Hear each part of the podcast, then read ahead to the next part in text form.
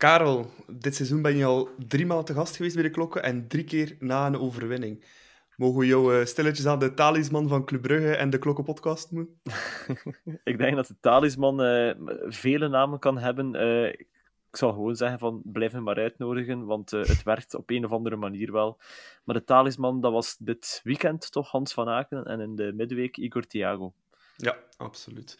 Over die talismannen en de overwinning van Club vandaag in de Klokkenpodcast, de voetbalpodcast voor en door Club Brugge supporters. Carrasco, daar is het. En daar is het. Oh, Mignolet met een mirakel. Izquierdo, dan komt hij weer. Bij Nielsen, Izquierdo, teruglegger en de goal van Aken. Nu voorzet eveneens, daar is de kans op de 0-3. 0-3, Scott Olsen. Frankie van der Elf, het is erin. Het is erin. Nee, hij heeft tijd om te kijken en er eentje uit te pikken. Bijvoorbeeld Nielsen. Oh, wat een goal. Oh, wat een goal. Ik zeg het. Schitterende goal van Club Brugge. Matthias is er ook opnieuw bij vandaag. Matthias, ben je al een beetje ontdooid van de late avondtrip gisteren naar Jan Breidel?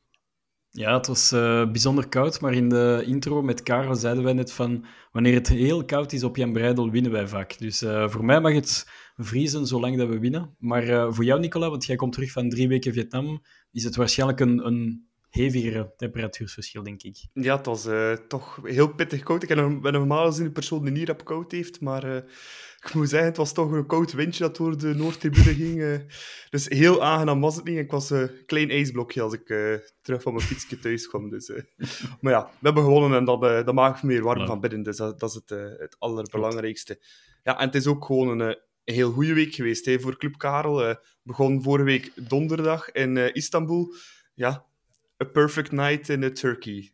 Kun je het benoemen? Ja, ik denk dat we allemaal zo nog herinneringen hebben aan Beşiktaş van vroeger, van de tijd met Bolli Bolingoli en Tom de Sutter, dat dat geen makkelijke wedstrijden zijn en dat Timo Werner zal het bevestigen, gaat spelen in Beşiktaş. Dat is een heksenketel. Dat is niet aangenaam, maar ja, mak thuispubliek, maar 10.000 mensen opgedaagd. En een rustige avondwandeling gewoon voor club. Dus ik was onderweg op dat moment naar Parijs. Ik heb een weekendje Disneyland gedaan. Niet super voetbal gerelateerd, maar bon. Maar ik heb dan op het klein schermpje de wedstrijd een beetje kunnen volgen. En er zat heel snel al geen wedstrijd meer in, vond ik. Maar ja, dat is juist mooi. En club heeft eindelijk een keer doorgedrukt. Dat is het mooiste van al, vind ik. Ja, het is alle scoren, Matthias 0-5, dat gaat toch Europa een beetje rond. Hè? Dat is toch niet een alledaagse uitslag, ook niet voor Turkse ploeg als Beşiktaş. Ja, het deed me een beetje denken aan... Beşiktaş dit seizoen is echt wel zwak. Dat hebben we ook ondervonden in Jan Breidel. Want het was maar 1-1, maar we hadden die wedstrijd altijd met 4-1 of 5-1 moeten winnen. Met zoveel kansen. En uiteindelijk, qua efficiëntie waren wij onder 0. En ik zou zelfs zeggen, die terugwedstrijd in Beşiktaş 4 dagen geleden konden wij zelfs nog 0-6, 0-7, 0-8 winnen. Maar inderdaad, van in het begin een zeer gefocuste club. En het is toch een statement, want het zijn zo'n beetje die overwinning. De 0-4 op Monaco, de 0-4 op Porto, 0-5 op Beşiktaş. Ja, dat zijn club kan soms echt heel ferm uithalen, Europees away. En dat hebben ze opnieuw gedaan donderdag. Dus... ja, ik had dat alles behalve verwacht, moet ik toegeven. Ik hoopte gewoon al op een overwinning en ik was zeer content. Maar kijk, na 3-4 minuten jaste Kasper Nielsen die bal fenomenaal in doel. Dus de wedstrijd kon gewoon niet beter beginnen, denk ik. Ja, en het is ook een beetje een historische overwinning, Karel. Ik hoorde dat de grootste thuisnederlaag voor Beşiktaş was sinds 1987. En een evenaring tout court van de grootste nederlaag thuis ooit. Dus het is toch echt een statement. Thuis met 0-5 verliezen, dat doe je eventueel tegen PSG, tegen Real Madrid of Leipzig. Nicola. Maar dat zijn geen resultaten dat je haalt in de Conference League Beşiktaş zijnde. Dat verwacht niemand. Maar aan de andere kant, ik denk wel dat we moeten relativeren dat er gaan daar niet zoveel mensen van wakker liggen. Bij Beşiktaş draait het gewoon al een heel seizoen niet. Dus we hebben inderdaad al veel van die uithalen gehad in Europa. Monaco is inderdaad bijvoorbeeld. Maar ik vind Porto is al een stapje hoger dan Monaco en Beşiktaş. Want dat waren 2 ploegen die eigenlijk die niet meer wisten waar naartoe. Porto is een heel moeilijk ploeg om te bespelen, maar we hebben daar hen een complete off-day bezorgd en wij hadden een topdag. Maar dan vind ik de overwinning tegen Atletico Madrid vorig seizoen vind ik eigenlijk nog indrukwekkender, omdat dat toch een ploeg van een ander echelon is. En als je puur op papier kijkt, dan zeg je 0-5 op Beşiktaş. Ja, in Turkije winnen er niet veel ploegen, maar als je dan de ploeg bekijkt, als je dan de historie van dit seizoen van die ploeg bekijkt, dan heb ik toch zoiets van yes, goed gedaan, maar ook dankbaar dat we daartegen mochten spelen. Ik had het op voorhand niet gedacht, maar toch, als je het analyseert, is het een dankbare wedstrijd om te mogen spelen als je vertrouwen wil opdoen. Ja, absoluut. En ook, ja, zoals je zei, Beşiktaş, maar 10.000 man in dat stadion, was ze al uitgeschakeld zijn, ja, dat helpt natuurlijk wel. Hè. Als er daar 40.000 zotten zitten, Matthias, ja, dan is het een ander verhaal. Ik denk niet dat het dan 0-5 wordt. Nee, dan kunnen bepaalde spelers stevig onder de indruk zijn. En we hebben ook een zeer jonge kern, waardoor dat ze plots kunnen naar die tribunes staan kijken van wow, het is hier een heksenketel. Maar ik blijf het nog altijd knap vinden in de zin van, ik zag bepaalde spelers, Ante Rebic, die nog onlangs heel veel goals maakte met AC Milan. Oxlade-Chamberlain, Omar Colley van Genk vroeger. Allee, er zijn echt spelers die een bepaalde palmares hebben als speler. En dan vind ik het ongelooflijk dat ze zich totaal niet kunnen opladen in zo'n wedstrijd. Oké, ze stonden wel achter met een 1-12 in deze groep, dus ze hadden gewoon letterlijk niks meer te winnen of te verliezen. Maar dan nog heb je een bepaalde eergevoel als speler en zeker als routinier. En hoe ze zich kwamen voorstellen tegen ons, dat was... Ja, ongelooflijk zwak. Ik denk zelfs dat Beerschot nog een sterkere tegenstander was tegen Club bij die 0-6 dan Beşiktaş. Dus dat zegt eigenlijk alles. Maar dan nog moet je de wedstrijd goed beginnen. En we hebben gewoon... Het is meer dan job done, want ik had ook niet het gevoel als fan na de wedstrijd van... Oké, hier zit... Iedereen is euforisch, iedereen is... compleet weg van de wereld. Na die 2-0 overwinning tegen Atletico Madrid of die 0-4 op Porto, was ik ook eventjes weg van de wereld. En iedereen, denk ik, die club geliefd is. Maar tegen Beşiktaş was het wel van... Oké, dit kan als een referentiematch gebruikt worden om de komende weken punten te pakken tot de winterstop, eigenlijk. Ja. Er was eigenlijk het besef dat het niet één avond goed moest gaan, maar dat het nu echt een periode zeer overtuigend moet zijn... om eindelijk een keer weer dat stapje vooruit te maken. Want we hebben al heel veel opflakkeringen gehad. We dachten van, oh, hier zien we het echte club. Maar nu beginnen we patronen te zien en beginnen we patronenzaken terug te zien doorheen verschillende wedstrijden. En dat is wel iets dat ik voor de eerste keer kan zeggen in een lange tijd, dat mij wat vertrouwen heeft over Club Brugge. Ja, en wat ook altijd vertrouwen heeft aan de ploeg zijn de fans, om die we 1000 man afgezakt naar Istanbul. Ja, dat is wel een leuke verplaatsing, zo, met 5 goals. Ja, ik blijf er naar opkijken dat zoveel clubfans de trip maken. Want oké, het is een keer gemakkelijker om naar Parijs te gaan of naar Manchester. Maar ja, naar Istanbul, prachtstad. Hè. En trouwens, dat staat ook op mijn checklist om daar een keer naartoe te gaan. Maar toch nog altijd knap dat zo 1000 clubfans gewoon no-nonsense denken van we gaan er gewoon, punt. En ja, ze maakten heel veel lawaai, want ik heb ze letterlijk, zat voor de buis natuurlijk, maar we hebben ze 90 minuten lang horen zingen, vanaf het doelpunt van Kasper Nielsen. En ja, dikke pluim alvast. En ook dikke pluim voor Igor Thiago, want Igor heeft een soort van revival gekend deze week. Hij was verguisd bij een groot deel van ons publiek en ik vind het ongelooflijk knap, de manier waarop dat hij in die 2 wedstrijden, dus Beşiktaş en gisteren, de manier waarop dat hij zijn eigen revival werkelijkheid heeft gemaakt. Dus ja, we gaan er later nog over discussiëren, waarschijnlijk bij die mooie prestatie van hem van gisteren. Maar Igor Thiago is back en het doet ongelooflijk deugd. En zijn goal was een typische spitsengoal en dat misten wij ook, dus tof. Heel mooi om te zien. Is in alles een beetje onlosmakelijk verbonden met de revival. Het is misschien nog vroeg om te zeggen, maar met de wederopstanding van club. Want het is niet alleen inderdaad betrokken in die goals tegen Standaard, betrokken in die goal tegen 2 goals tegen Beşiktaş. Maar ook gewoon, hij is betrokken in de wederopstanding van het groepsgevoel ook. Hè. Ja. Als je dan ziet, toen dat er gelachen werd door de Pro League, toen dat er nu ook gelachen werd door Sporza, met hem op sociale media. Die reactie van Brendan Mechelen erop. Juist opkwam. Ja, Dus eigenlijk, ja, de Pro League 2 weken geleden had een foto van Vincent Mannaert gepost om hun Fantasy Pro League een beetje aan te zwengelen. Met de caption van when you remove Igor Thiago from your Fantasy Pro League team, met dan een lachende Vincent Mannaert erbij. Ja, zeer respectloos, en dat gaat natuurlijk ook wel rond. Dat je competitie dat doet is beneden alle pijl, maar dat gaat rond in de kleedkamer. De spelers weten dat, en dat heeft voor wat prikkels gezorgd. En dat dan Sporza nog een keer een schepje erbovenop doet, en na die wedstrijd tegen Beşiktaş zegt van als zelfs Thiago scoort, dan weet je dat het een leuke avond wordt. Dan heeft Brendan Mechelen ook gereageerd op Instagram en gezegd van dat het echt beneden alle pijlen is, dat een beetje respect van mag. Compleet terecht ook. Dat is ook enorm respectloos van een officieel medium. Allee, dat is geen clickbait-site, Sporza. Ik bedoel, dat is onze staatszender. Maar ik kan met zekerheid vertellen, die kleedkamer wil Igor Thiago, omdat dat ook een goede gast is, wil die jongen ook zijn kansen geven en steunen.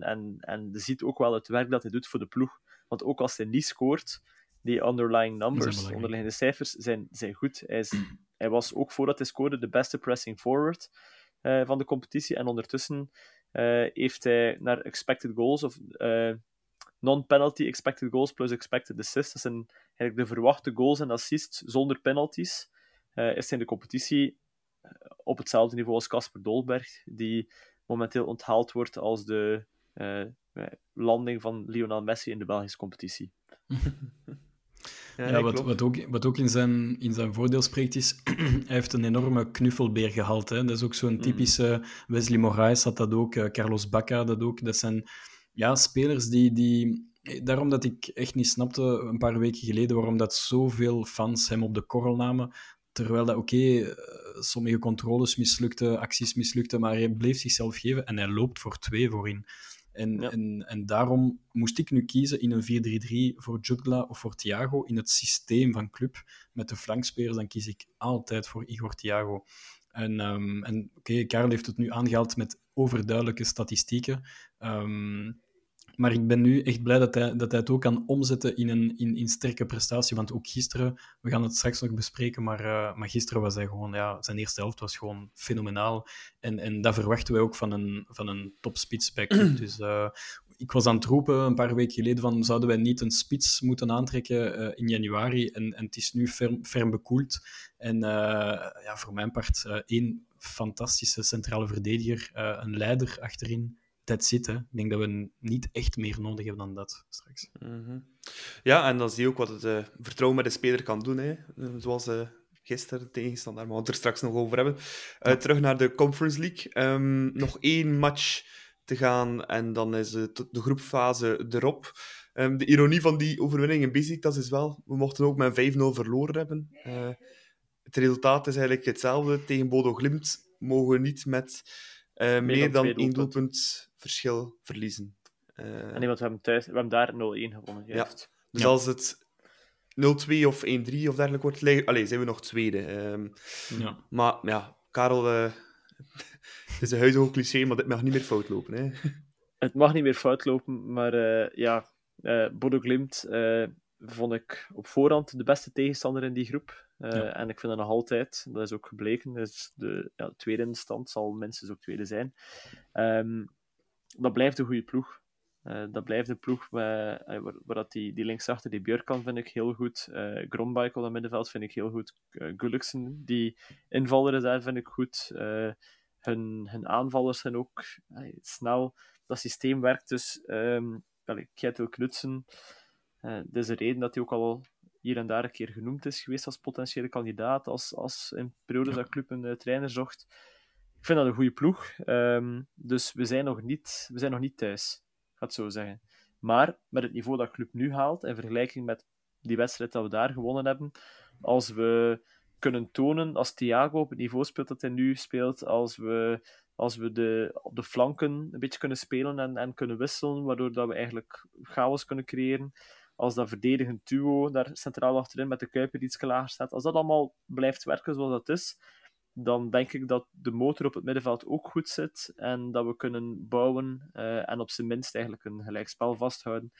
Maar laten we hopen op een sfeervolle avond op Jan Breidel. Ook binnen 2 weken is het. Ja, binnen de 14e. Dikke week eigenlijk al. Hè. We zijn al maandag. Volgende week donderdag. Ja. Misschien ook een bloemetje voor Michel Scoras. Dat is iemand die... Ja, waaronder mezelf helemaal verguisd was. En hij heeft wel heel veel ruimte gekregen in die tweede helft tegen Beşiktaş. Maar die 2 assists die hij maakt, en bijna een derde op Jutgla, je moet ze maar geven. Hè. Dus ik vond het heel tof. Ik dacht bij mezelf na de wedstrijd van yes, we hebben een extra optie op de flank. En ik had die eigenlijk een klein beetje al opgegeven, Michel Scoras. En ik vond het ergens wel spijtig dat hij gisteren niet een paar minuten kreeg, maar... Voilà, blij voor hem dat hij zich hier wel kon doorzetten en hopelijk meer in de komende maanden. Ja, ik weet niet wat jij ervan denkt, Nico, maar ik maak me regelmatig wel wat kwaad als Scoras zich moet opmaken voor een invalbeurt van 2 minuten. Dan denk ik van, dat kan niet dat we daar zoveel geld voor betalen. Dat is jongen. Dat is geen Remchuk-transfer, hè? Nee, dat is geen transfer die uit pure status gehaald is. Dat is een transfer wat de scouting... mee bezig geweest is, en die jongen kan iets, hij heeft dat getoond bij Lech Poznan. Oké, aanpassingsperiode kan, maar ik vind het raar dat we die, zeker gezien dat we op de flanken niet altijd overschot hebben, dat we die niet meer gezien hebben dit seizoen al. Ja, maar in het begin nogthans wel redelijk wat kansen gekregen, vond ik. Het enige dat mij wel stoort aan de speler als Scoras, ik zie nooit de man voorbij gaan. En dat vind ik wel een redelijk cruciaal onderdeel als flankaanvaller. Het is heel vaak altijd de combinatie zoeken, maar... Het is niet iemand die 1-op-1 een man kan passeren. En dat vind ik een beetje vreemd, dat hij dan als echte winger voor in een 4-3-3 is gehaald. Maar ligt het aan de speler of ligt het aan de ploeg? Ja, want... ik heb het gevoel dat soms het moment er wel is dat hij echt 1-op-1 staat met een linksachter of met een rechtsachter. En dan kapt hij dan terug of die actie kan hij dan niet maken. Dat is het lef niet hebben, dat is het vertrouwen niet hebben. Ja. Dat is geen fouten willen maken, geen balverlies willen leiden. Allee, ik denk dat ik 1 of 2 wedstrijden in de Conference League van Lech Poznan gezien heb vorig seizoen, en dat ging hij vaak over zijn man. En dan kun je hetzelfde zeggen. Buchanan gaat ook bijna nooit over zijn man bij club. Bij New England, juist wel, hè, daar doet hij dat constant. Ja. En dan zien we zondag, als rechtsachter tegen Standaard. Buchanan is 6-7 keer over zijn man geweest, hè, over Chanak en Bernoulli. Ja, dus... Ik vond het wel eigenaardig, want Dayla zei na de wedstrijd tegen Beşiktaş, ik ben totaal niet verrast van wat Scoras gebracht heeft in de tweede helft, want ik zie het heel regelmatig op training. Misschien is dit een huizenhoog cliché-antwoord van een trainer die elke speler wilt verbloemen na een mooie wedstrijd. Maar toch dacht ik dan van oké, misschien is dit wel een beetje een hint naar de wedstrijd tegen Standaard, want ik vond het heel opmerkelijk trouwens dat Zinkernagel... was ik niet verrast van, want Zinkernagel speelt altijd onder Dayla. Maar Jutgla op de flank in plaats van Scoras vond ik wel eigenaardig. Want voor mij had Scoras een beetje zijn ticket gewonnen door zo goed te spelen tegen Beşiktaş. En ik verwachtte echt Scoras eigenlijk als titularis gisteren. Bon. Ook met een Skof en een Nusa op de bank? Maar zeker als zij op de bank zaten, dan vind ik het nog meer logischer om Scoras dan wel zijn kans te geven. En ik snapte wel, we gaan het straks bespreken, maar ik snapte wel de insteek van Skof en Nusa invallen wanneer dat Standaard helemaal kapot gespeeld is. Maar ik vind wel dat Jutgla en Zinkernagel onze 2 vaste flanken voor de komende wedstrijden niet mogen zijn. Want dat zou gewoon... Ja, voor Skof en Nusa is dit wel... Je moet wel je beste spelers opstellen, vind ik wel.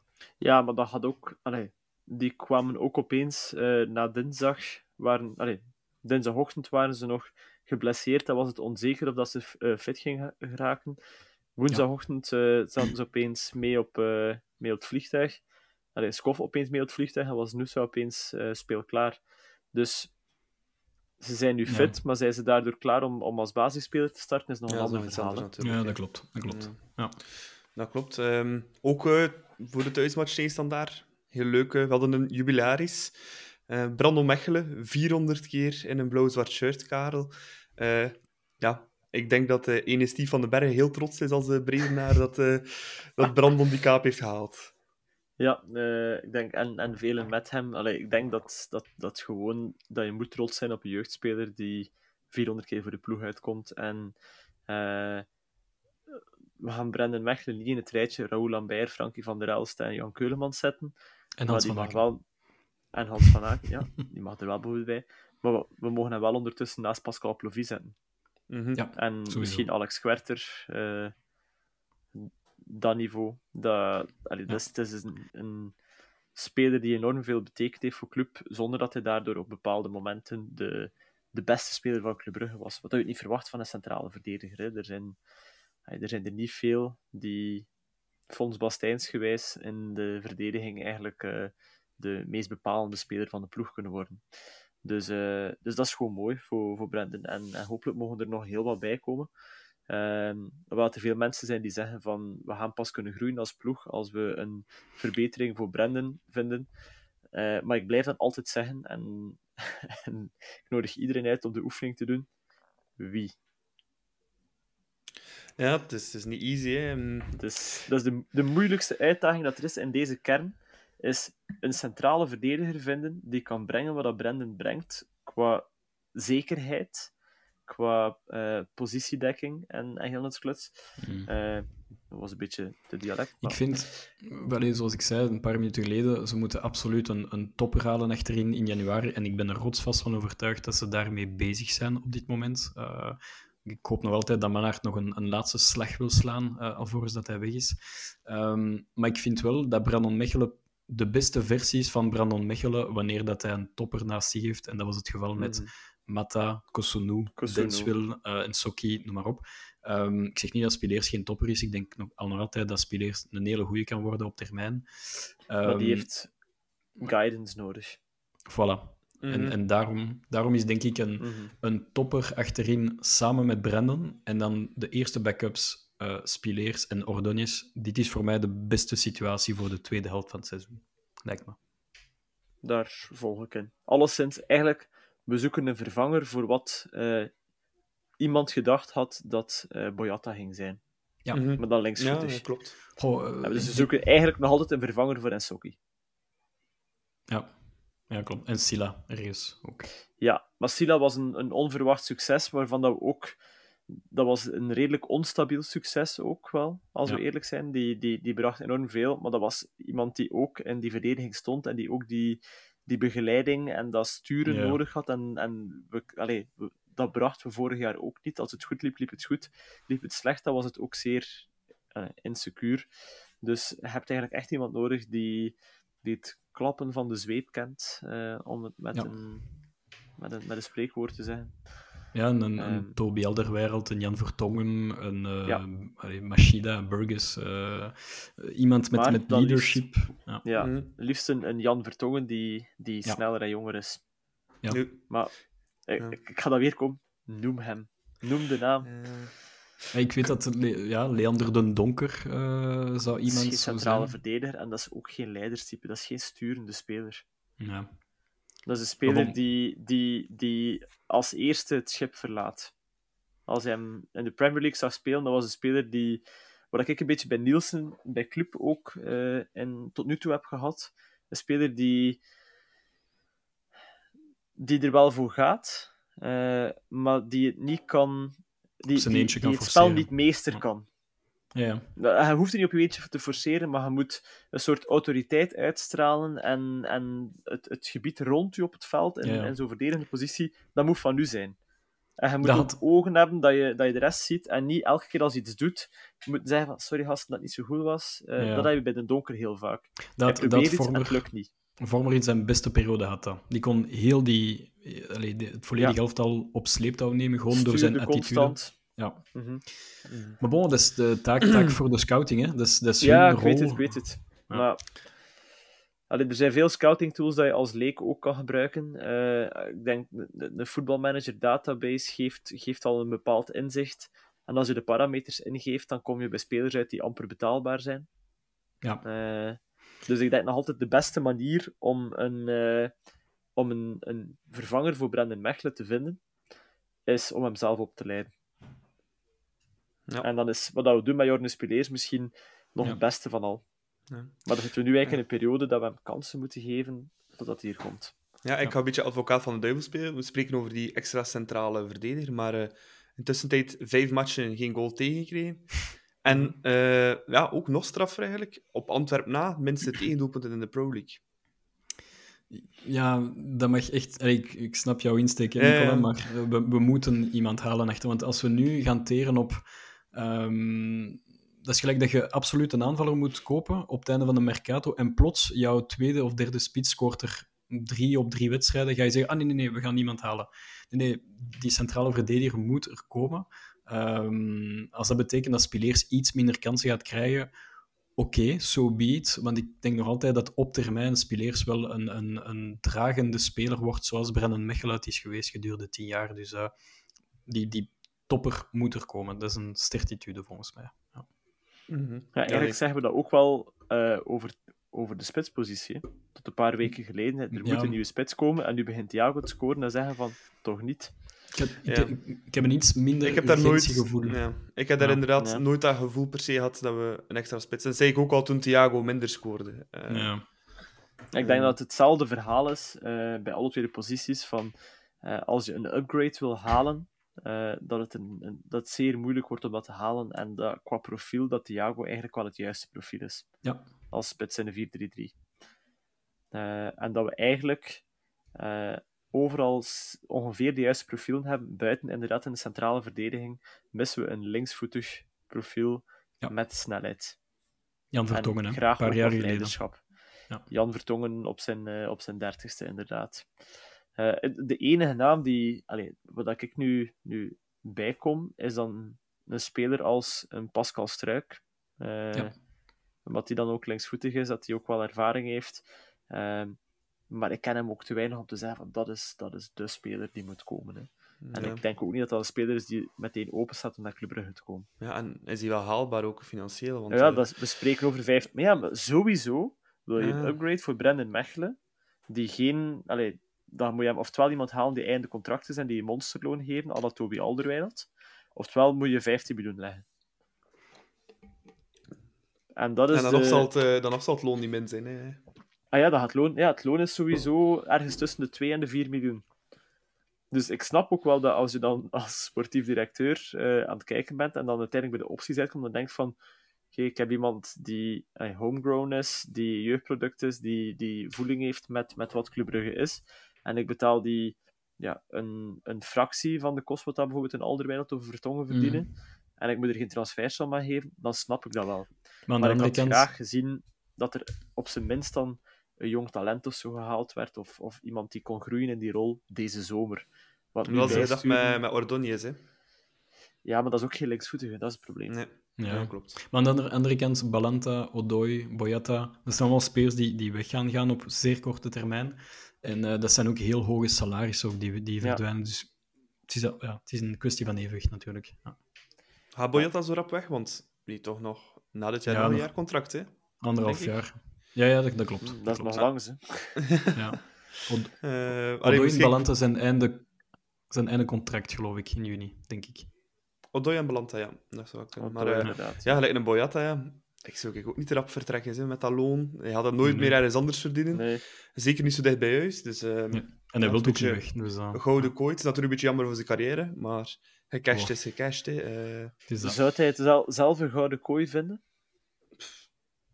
Denk het ergens wel, hè. Allee, ja. Het is natuurlijk wel jammer dat je niet kan spelen, maar ik denk niet dat Boyata de persoon is die heel zwaar daarmee in zit. Nee, dat is juist een gouden kooi, dat is ambetant, maar hij zit er niet mee in, denk ik. Nee, wat is dat? Het is een luxe hotel voor hem, hè. Hotel Basecamp. Mm-hmm. Ja, maar zoals de neef van Boyata mij vertelde onlangs, want we werken samen, hij zei Dedrick heeft er niet voor gekozen dat plots zo'n mooi bod kwam van club, dus wie zijn wij om dan te zeggen van nee, jij moet nu weg. Nee, hij blijft gewoon en hij is heel blij. Dus, terug naar Club Standaard. Ik was wel heel blij met die eerste minuten, Karel. Furious club. En zo net zoals in Besiktas, na 3 minuten meteen op voorsprong. Ja, dat voetbalt wel lekker, hè. Dat is Club Brugge. Dat is echt, als je vraagt wat is Club Brugge, dan is het uit de startblokken schieten, er volle bak voor gaan. Dat is wat we willen zien. En dan voelde je dat ook dat het publiek direct mee was. William was niet tevreden over de sfeer. En ik snap dat het op bepaalde momenten stilviel. Maar tegelijkertijd, in de Zuid heb ik voor het eerst sinds lang ook gewoon nummers ingezet. De Blauw en Zwart Forever beginnen zingen. Geen woorden, maar daden. dat kwam er opeens uit. Mensen amuseerden zich en je draaide je rond en je zegt van, het is wat dat moest zijn, jongens. Het is echt wat dat moest zijn. En dat is echt heel aangenaam om te zien.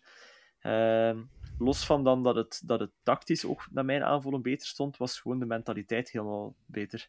Het is echt een ander club dan een week geleden tegen Leuven. Maar het is vooral compacter. Hè. Daarvoor misschien de keuze voor mensen zoals Kasper Nielsen, Jutgla, samen met Thiago. Ik denk dat Deila gewoon heeft gekozen recent om alle linies wat dichter bij elkaar te laten voetballen en om veel, veel compacter een wedstrijd aan te vatten. En het loont ook, want het is misschien iets minder frivol dan de voorbije maanden, maar ja, puntenwinst. Hè. En soms een paar uitschieters, zoals donderdag tegen Besiktas, maar... Ja, zo heb ik het liefst. Hè. Ik heb geen probleem mee na Beşiktaş 3 dagen later zakelijk te winnen tegen Standaard. Ik teken ervoor. Hè. Dus, furieus begin van club. Het heeft weliswaar maar 15 minuten geduurd. En nadien was het gewoon controlerende club eigenlijk. Hè. Ja, het gaat natuurlijk ook niet dag en nacht letterlijk verschil zijn op een paar dagen tijd. Hè. Dat lukt ook niet. Maar het is inderdaad die compactheid en het feit dat je meer ook in die duels durft te gaan spelen. Dat we meer willen bikkelen op dat middenveld.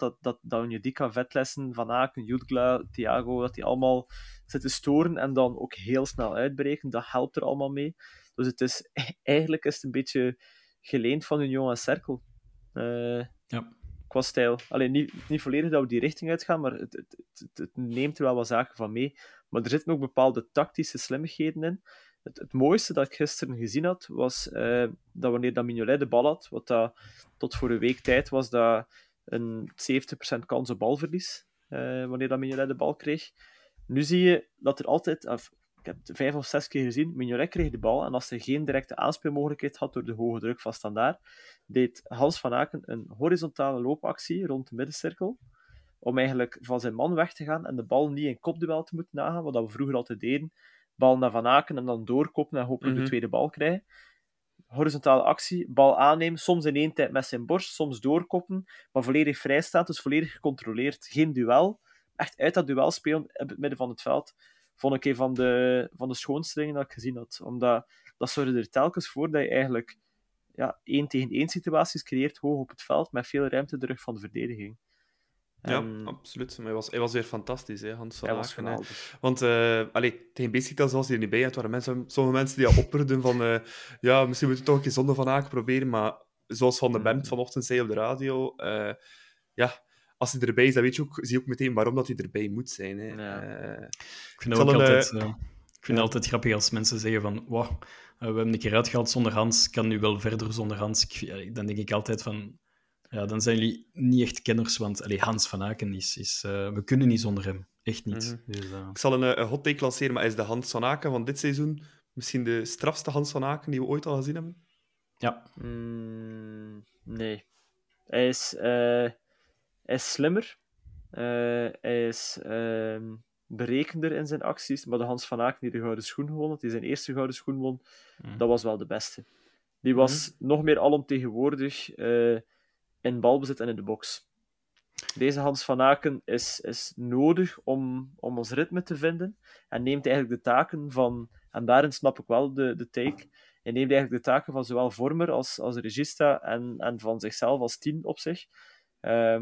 Maar de Hans van Aken die de gouden schoen won, die was nog alomtegenwoordiger. Maar wat we wel moeten zeggen, waar dat club dit seizoen eigenlijk tot voor... tussen eind augustus en een week geleden heel slecht was, heeft Hans van Aken die dip niet gekend. En waar de Hans van Aken de vorige 2 seizoenen eigenlijk een beetje minder was, is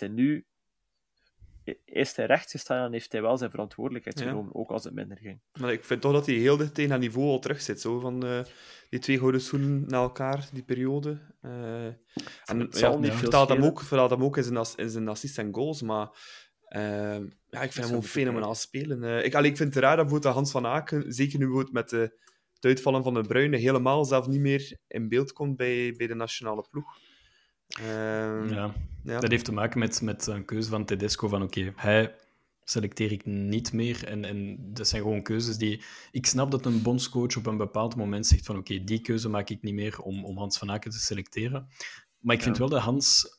Ik vind dat hij nog nooit zo goed heeft gespeeld. Want we hebben dat, denk ik, een paar afleveringen terug overlopen met Nico. En ik vond de periode van Prud'homme was het... Allee, Izquierdo en Refailov. Nadien onder Leko was het Vormer.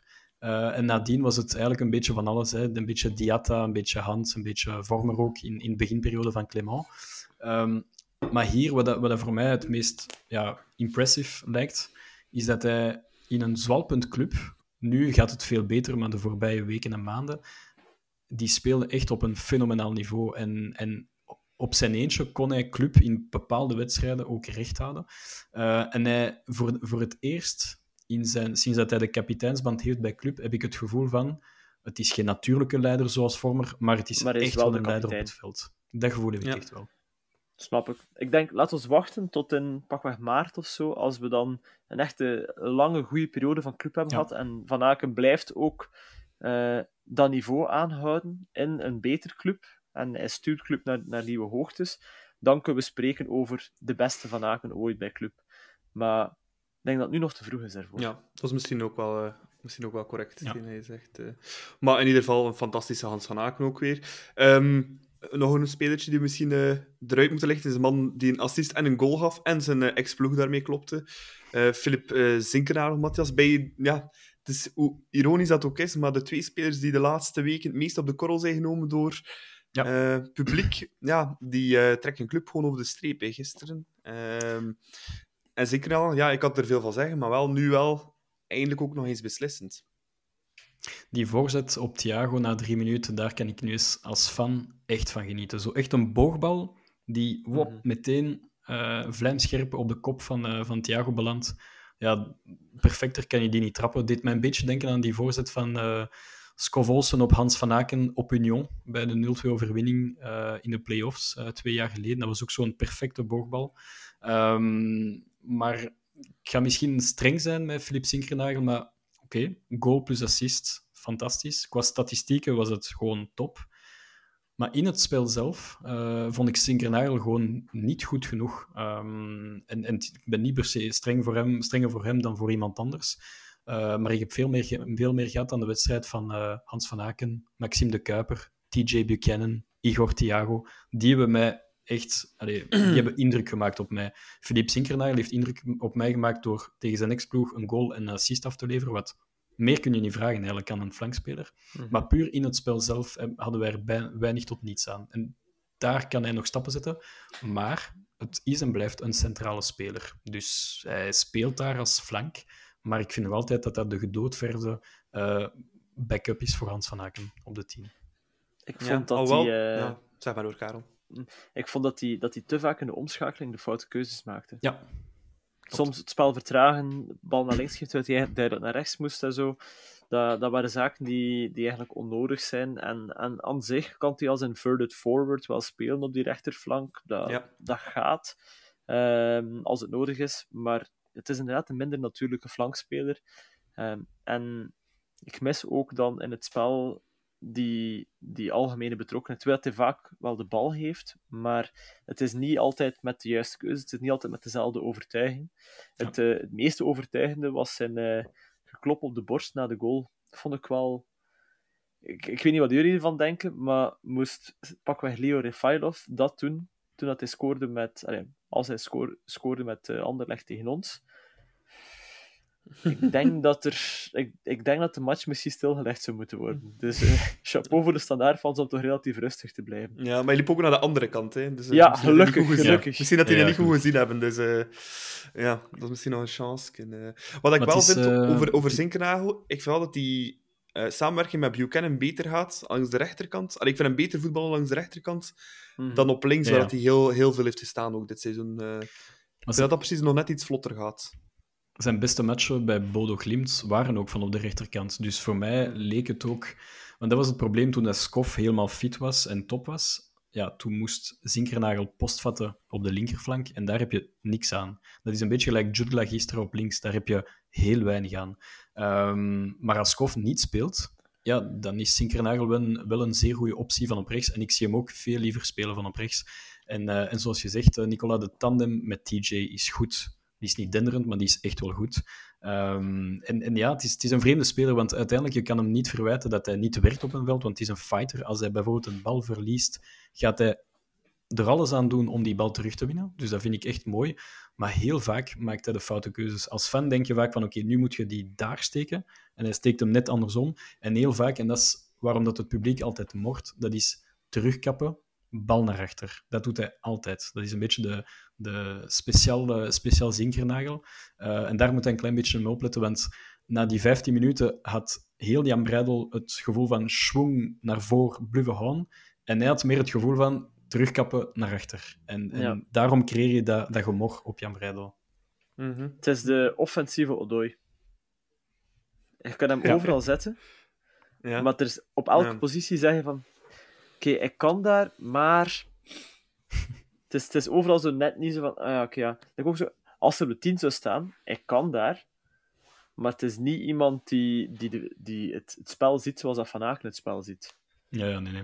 Dus ik kan daar staan als backup voor Van Aken, maar als hij onze vaste nummer 10 zou zijn, dan zou je ook zeggen maar ik kan hem overal posteren, utility player. Ik vond het wel vreemd dat hij in Turkije niet op de team mocht en Vetlessen wel, want dat was voor mij het ideale moment om eens Sinkernagel eindelijk eens uit te proberen op zijn op papier favoriete positie, namelijk nummer 10. Maar waarom zou je dat doen? Hij gaat toch nooit de vaste 10 worden.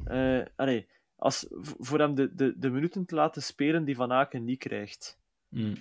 Dan denk ik van... Die zijn er niet, die minuten. Nee. Hij speelt 97% van de tijd. Ja, en ik denk, als er een backup in het hoofd zit van Deira, dat het misschien ook eerder Vetlessen is dan Zinkernagel dit in.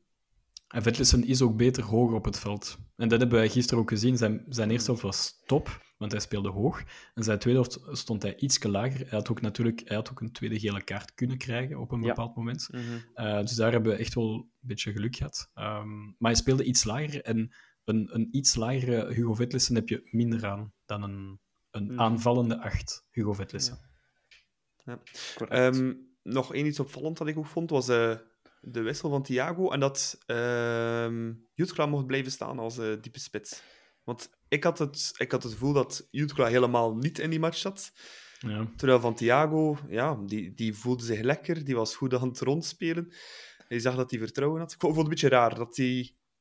Het zijn twee zaken die dat kunnen verklaren. Dat is de ene kan fysieke parameters zijn, waarin hij zegt van workload. Een andere parameter is, Jugla is eindelijk terug fit. Deil heeft ook 2 weken geleden gezegd dat hij 5 maanden uit is geweest. En het is belangrijk dat Jugla minuten pakt, zoveel mogelijk minuten pakt, een keer de wedstrijd uitspeelt, om dat wedstrijdvolume weer op te kweken, om weer naar zijn goede vorm te raken. Dus ik snap ook dat dat is. En waarschijnlijk zal Jugla ook wel gezegd hebben dat hij... Jukla ook wel boos geweest zijn, moest hij al op een onnatuurlijke positie op de linkerflank moeten spelen hebben en dan eraf gehaald worden. Toen zei hij, altijd Thiago af en laat mij dan ook even spits spelen waar ik graag speel. Laat het mij bewijzen. Dus uiteindelijk, hij maakt iedereen tevreden. Thiago heeft zijn match gehad en Jukla kan zijn minuten doen en even op zijn favoriete positie spelen. Dus het zal, voor club om succesvol te zijn, zal het belangrijk zijn dat we alle twee die spitsen tevreden houden. Ja. Absoluut. Matthias, we doen in het klassement wel een goede zaak. Terug de top 6 in. Dat voelt toch een beetje comfortabel. Terug boven de buren. Dus dat voor mij als Bruggeling toch zeer belangrijk ook. Maar uiteindelijk staan we nu op 3 punten van de top 3. En we moeten nog rechtstreeks duel spelen tegen Agent. Dus het kan zomaar nog dat we voor nieuwjaar toch in die top 3 nog kunnen belanden. Ja, we hebben nog 4 belangrijke wedstrijden. Dus aways op Mechelen en op RWDM. En dan thuis tegen rechtstreekse tegenstanders, Union en Gent. Ja, ik teken nu al voor een 10/12. Ik weet dat er heel veel mensen dromen van een 12/12, maar dat lijkt mij wel echt wel pittig. Maar bon, kijk, verras mij club, zou ik zeggen. Maar we zitten weer onder de mensen. En dat zeiden wij ook vorige week na de overwinning tegen OHL. Van oké, als we nu 2 of 3 keer achter elkaar beginnen te winnen in de Jupiler Pro League, dan staan we echt wel op plaats 5, 4, wie weet 3 misschien binnen een aantal weken. Maar we hebben een zeer goede move gemaakt dit weekend door te winnen, want Cerkel is verloren, Gent en Genk deelden de punten. Het zal nu zaak zijn om verder te blijven winnen. Maar voor mij... Ik zeg het, plaats 7 vorige week, nu plaats 5. Het is allemaal op een zakdoek. Dus ik zou zeggen, gewoon naar onszelf. Het is keihard cliché, maar winnen. En tot aan de winterstop zoveel mogelijk punten pakken. En als we daar rond plaats 3 of 4 bengelen, niet vergeten, punten delen door 2, 10 wedstrijden play-off 1. Ja. Dan moet je uithalen in de wintermercato. En dan geloof ik er misschien wel nog in. Ja, ja, want het is wel zo. Een paar jaar geleden stonden ongeveer... Nee, 2 jaar geleden stonden evenveel punten achter op Union. En toen lag het zwaartepunt veel minder in de play-offs dan toen. Want lag het zwaartepunt minder in de play-offs dan nu. Want 6 matchen waren er toen maar. Play-offs nu 10. Karel, ja, het is toch... Ja, als je op het einde heel goed bent, ja, dan kan je het echt gewoon zomaar nog binnenhalen. Hè? En je moet dat ook op het einde goed zijn om het binnen te halen. Voilà, ik denk dat de tweede is veel meer waar dan het eerste. Ik denk dat er heel weinig ploegen zijn die enkel op het einde goed zijn. Ik denk dat er veel ploegen zijn die doorheen het seizoen goed zijn en dan afzwakken naar het einde toe. De heel grote ploegen, of de echt de beste ploegen, die zijn er al gedurende heel de reguliere competitie. En die doen het dan ook op het einde van de competitie. Union momenteel, hè? Union momenteel, ja. Dat is het inderdaad. En vorig jaar Genk. Voor ons hebben het wel uiteindelijk niet waargemaakt, maar Genk speelde alles kapot. Het gaat van details afhangen. Hè. En ik denk ook gewoon, laten we nu inderdaad maar zien, match met een keer, wat dat we doen de komende weken. En we moeten gewoon verder bouwen. En ik denk dat, ongeacht van of dat we het nu goed doen of niet goed doen, de algemene malaise, de kwaliteit dat club gebracht heeft de laatste 3 maanden, dat ligt niet aan bepaalde acties op de transfermarkt. Dat ligt aan een algemeen probleem dat we al vaak besproken hebben op allerhande kanalen. Dat nu opeens toch lijkt we een bladzijde omgeslagen hebben, lijken we rust gevonden hebben en stralen we nu weer iets meer de clubwaarden uit. Als we al kunnen de komende... 22 dagen voor de volgende 5 matchen.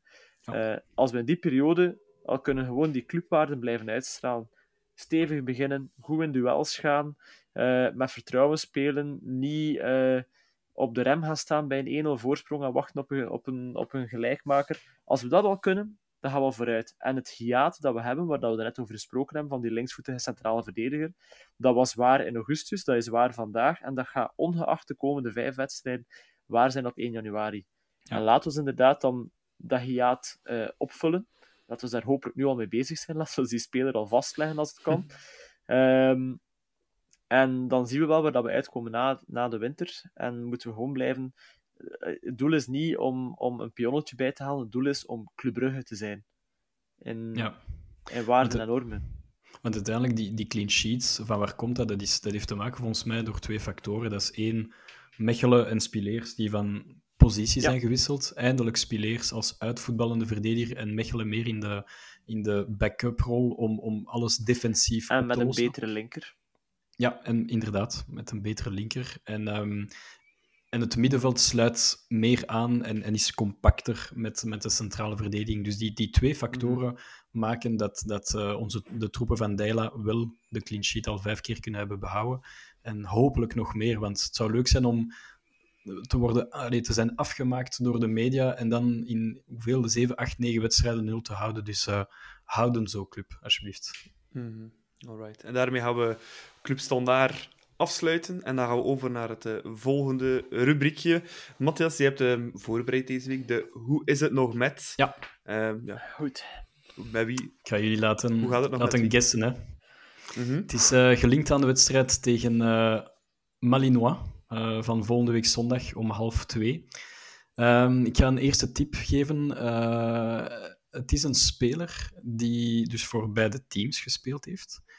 En het is een speler die op zijn manier beslissend is geweest op Maribor. Ah, ja. Nee, toch niet. Maribor. Of Maribor, nee, dat is verder terug. Heb je nog extra tips? Ja, een tweede tip. Dat is iemand die een skill heeft die Oguchi Onyewu ook had. Wacht. Bjorn Vlemings. Toch, ja. Bjorn Vlemings. Oh. Klopt, Bjorn Vlemings. Goed, ja, Nico. De verre inhooi. Dat was Dat is zijn specialiteit. Dat was toen de Vleemings naar Donk en die kopte hem dan binnen. He. Dat was het actieplan. Assist op Donk bij de 3-4, waar Bolly uit het stadion was, omdat hij voeterde na een 3-0 tegen Maribor. En uiteindelijk wonnen wij nog met 3-4 met assist, kopbaldoelpunt van Ryan Donk op assist van Bjorn Vleemings. Voilà. Dus inderdaad, Bjorn Vleemings, een beetje een speler waar we niet meer over praten in een rond club, maar die toch wel een... binnengekomen is als een bepaalde cultfiguur, maar die het nooit echt heeft waargemaakt. Hij kende zijn jeugdopleiding bij KSK Beveren en hij werd heel snel uitgeleend aan KV Oostende, om eigenlijk in de zomer van juli 2006 gratis over te komen van Beveren naar zijn cultclub KV Mechelen. Want als men zegt Bjorn Vleemings, denkt iedereen aan KV Mechelen en NEC Nijmegen. Hij werd in geen tijd publiekslieveling. Hij bleef er trouwens 3 jaar in totaal, alvorens de eerste keer in zijn carrière van het buitenland te proeven. En hij tekende dus bij NEC in Nijmegen. In Nijmegen kende hij eigenlijk verspreid over 2 seizoenen zijn meest productieve periode ooit als voetballer. Hij lukte namelijk 35 goals en 11 assists. In totaal. En zijn tweede seizoen, en dat is ook de reden waarom dat club hem kocht toen, hij scoorde 23 goals op 1 seizoen in de Eredivisie. Toen wisten wij nog niet echt dat scoren in Nederland niet een teken was van het wordt een topper in België. Maar bon, daar hebben we wel vanuit geleerd, denk ik. En dus trouwens, dat is ook misschien opmerkelijk, Bjorn Vleemings is... Ik dacht dat dat een van de eerste transfers was van Mannaert en Verhagen, want zij werden CEO en voorzitter in maart 2011. En Vleemings werd getransfereerd in eind maart 2011 voor het volgend seizoen. Dus eigenlijk heeft club hem gekocht, een beetje zoals Coras, geanticipeerd op zoveel clubs. Dat moet club eigenlijk niet te veel meer doen. En ze hebben dus Bjorn Vleemings gehaald voor een slordige 3,3 miljoen euro. En op hetzelfde moment hebben zij ook Frederik Stenman van Groningen vastgelegd, ook naar volgend seizoen toe. En dat dus hij werd eigenlijk gehaald ook in die woelige zomer waarbij dat club een 10-tal zomertransfers heeft gemaakt. Waaronder Victor Vasquez, Leo Refailov, Almebek, Zimling, Hugli, noem maar op. Dus, de Scandinavische mannen, ja. Klopt. Dat was de eerste echte transfermercato-zomer van het duo Mannaert en Verhagen. Ik weet nog dat Vleemings, dat was toch echt ook een toptransfer, hè? Dat was ook... Ik weet niet of dat een recordtransfer was, want het ging niet veel geschil. Misschien nog Koendaerden die duurder was. 3,3 miljoen. Ja, dat was heel veel in die tijd. Hè. Allee. Dat we dat nu 12 jaar later zijn al. Maar, En uiteindelijk heeft Vleemings het nooit waargemaakt, nog onder Koster en nog onder Daum. Want de beide coaches waren niet echt laaiend enthousiast. We kennen nog allemaal de Vleemings van die YouTube-video met Christophe Daum, met... Shake That. Maar voor de rest hebben we niet heel veel van Vleemings gezien. Ik denk zijn meest memorabele hoogtepunten, dat heeft zelfs Nico mij moeten toefluisteren deze namiddag, want ik was het al vergeten, geef ik toe. Dat was een zeer belangrijk doelpunt thuis tegen Braga, waardoor dat we naar de 16e finales gingen van de UEFA Cup op dat moment. Dus dat was een belangrijk moment. Natuurlijk zijn kopbalassist naar Ryan Donk in Maribor was ook een zeer belangrijk moment. En voor de rest, een lange inworp. Ik weet niet, jongens, of dat jullie nog denken aan een zeer belangrijk moment van Bjorn Vleemings bij club, maar ik niet per se meer dan dat. Ik weet niet of jij, Karel, nog aan zit. Nee. Ik weet dat er heel veel tamtam rond die transfer is gemaakt toen. Ik denk dat Verhagen was dan niet op een nieuwjaarsreceptie of zo dat hij hem voorgesteld heeft.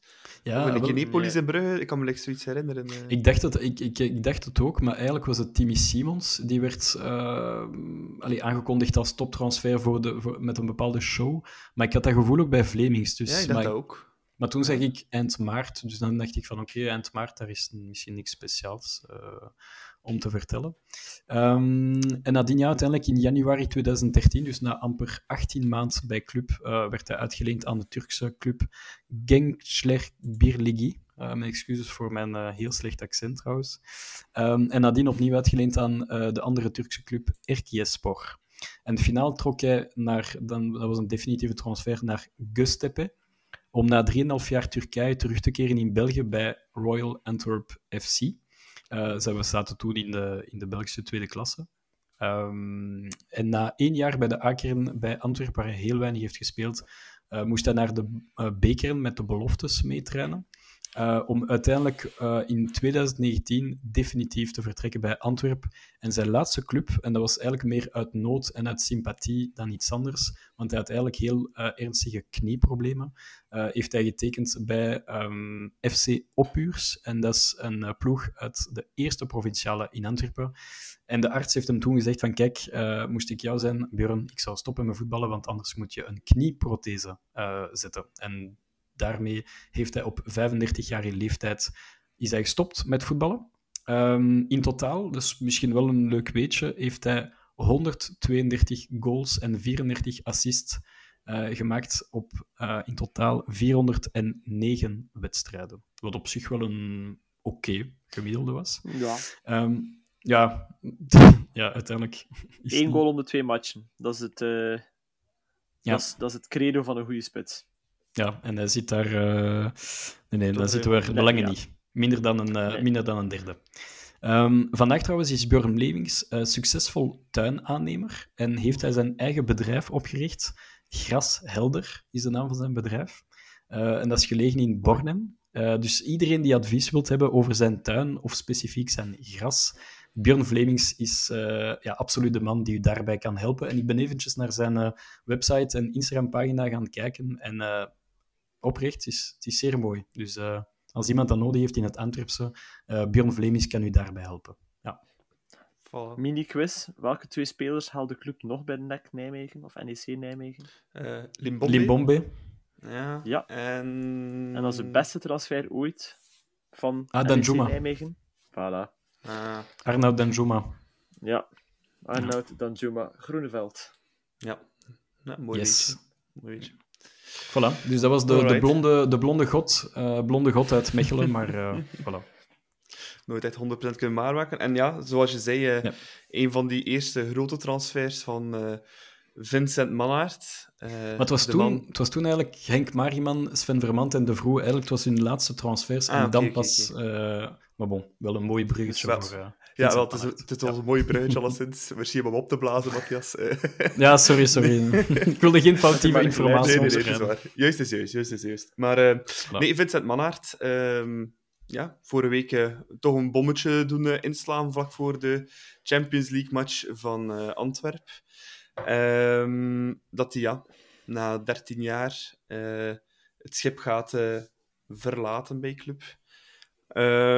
Karel, is dit, had je dit zien aankomen? Of? Nee, totaal niet. Ik denk alle signalen dat we deze zomer gekregen hebben na dat interview in Humo, waren dat hij vastberaden was om het schip te keren en om te bewijzen wat hij kon. Natuurlijk waren er ook wel al signalen dat hij inderdaad niet meer op elke wedstrijd aanwezig was. Dus er was wel wat een soort van afstand die gecreëerd werd en de zaken die rondgingen in de periode van dat interview, die zijn niet opeens gaan liggen. Ik denk dat de situaties er rond, het drankprobleem, dat dat ook niet meteen gaan liggen is. En dat we toen ook allemaal gezegd hebben van Vincent, zorg nu een keer voor jezelf. Zorg dat je van dat probleem af bent en kom dan terug, want het is sowieso al geen job die makkelijk is en het is absoluut niet makkelijker als je het persoonlijke problemen hebt die je moet bekampen. Maar dat hij dan... De Vincent die ik ken, die is niet iemand die ik zie opgeven. Dus ik denk ook niet dat hij over 1 nacht ijs is gegaan. Ik denk dat berekend is en dat hij weet waarom dat hij dat nu aankondigt. Dus ik ben benieuwd naar de rest van het seizoen nu. Dat vind ik het opvallendste misschien, dat hij zijn ontslag geeft naar het einde van het seizoen. Dus ik ben benieuwd wat er nu gaat gebeuren, hoe dat die opvolging gaat zijn, hoe dat die volgende maanden gaan verlopen, hoe dat alle instanties van de club daar ook op gaan reageren. Want dat is ook, je werkt nu eigenlijk met de CEO samen, waarvan dat je weet van, dat is niet meer mijn CEO op het einde van het seizoen. Dus als er evaluaties zijn, Vincent kan ze nog maken, kan zijn papier nog doorgeven naar zijn opvolger, maar de beslissingen over wat dat er volgend seizoen gaat gebeuren, die worden niet meer door Vincent gemaakt. Ja, maar is die timing dan niet wel vreemd? Allee, hij had ook perfect gewoon vragen kunnen inlichten en het op het einde van het seizoen bekendbaar maken voor de pers. lijkt mij. Tja, kan ook te maken hebben met eventuele externe druk of interne druk. Dat je het eventueel laat weten. Allee, en Club is niet fantastisch in het alles binnenskamers houden. Er komt wel redelijk wat naar buiten. Allee, geboekstaafd door het feit dat er kranten zijn die ja, quasi een camera hangen hebben in de kleedkamer, die bijna alles kunnen vertellen vanuit de kleedkamer. Iets wat gestuurd hier en daar natuurlijk, maar dat is ook je relatie met de pers. Maar als je dat nu aankondigt, dan komt dat sowieso uit. Dus ik denk dat dat dan een keuze is om own the narrative. Dus dat je zelf eigenlijk het verhaal gaat gaan bepalen, dat je zelf bepaalt wanneer, waar en hoe dat je dat vertelt. En dan is dat op dat vlak wel communicatief intelligent om te doen. Ja. Wat vind je ervan? Meer nog niet gehoord. Nee, ik werd een beetje op snelheid gepakt, had ik het gevoel. En zeker nadien, toen ik las dat hij uiteindelijk op maandag Bart heeft het nieuws meegedeeld. En ik denk dinsdag late namiddag werd het dan aangekondigd. 4-5 uur ik vind dat zo wat... Ja, en ik vind dat ongelooflijk dat zo snel is gegaan, want ik heb altijd het gevoel dat er een bepaalde comité zich dan bijeenzamelt en dat er zo'n beslissing... Mij lijkt het dat het minstens een week beraad nodig heeft. En het ging zo snel, dus dat had ik totaal niet als verwacht als fan. Is dit nu de juiste oplossing? Dat denk ik wel. Ik denk echt wel dat het... dit is voor iedereen goed. Voor hem zelf, om terug in een bepaalde flow te geraken en hopelijk echt definitief af te geraken uit zijn drankprobleem. En tegelijkertijd, ik denk dat... Het zat er een beetje op, of het was op tussen Club en Manhart. Dat gevoel had ik heel hard. En dat heeft niks te maken met die fantastische jaren die...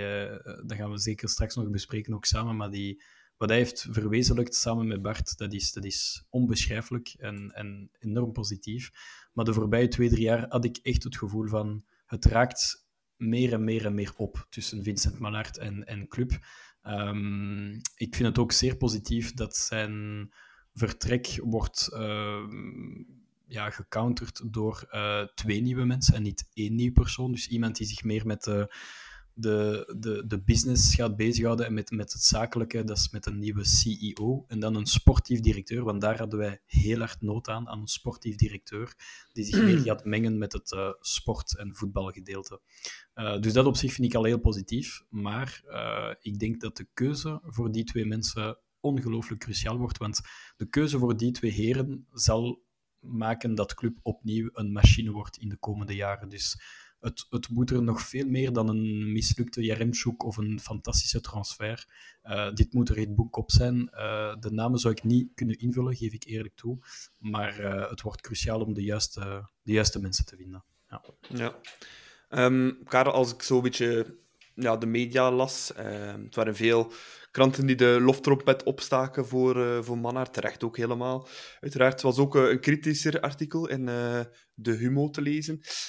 En daar las ik eigenlijk, als ik het grosso modo, 3 redenen waarom dat die eigenlijk ermee stopt. Dat is 1, de moeilijkere relatie met Bart Verhagen, waar wat ruis op zit. Dan een beetje zijn managementstijl, de manier hoe dat hij te werk gaat als manager. En dan 3 aan zijn persoonlijke problemen. Denk je dat die cocktail ervoor gezorgd heeft dat hij nu afscheid neemt? Of dat er kan nog externe zaken zijn?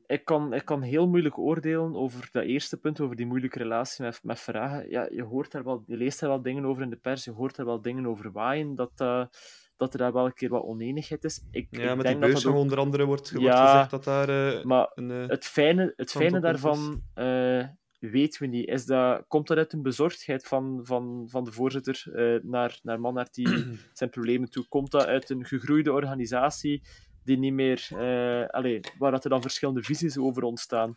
Komt dat uit 2 sterke persoonlijkheden die uiteindelijk onvermijdelijk gaan botsen? Dat kan allemaal, maar daar weten we heel weinig van. Dus het gedeelte relatie tussen 2 mensen, dat zit tussen die 2 mensen. Ik denk dat dat ook eventueel daar moeten laten, dat we daar niet echt een oordeel over kunnen vellen. Die andere 2 zaken, het alcoholprobleem, je kunt het licht van de zon niet ontkennen.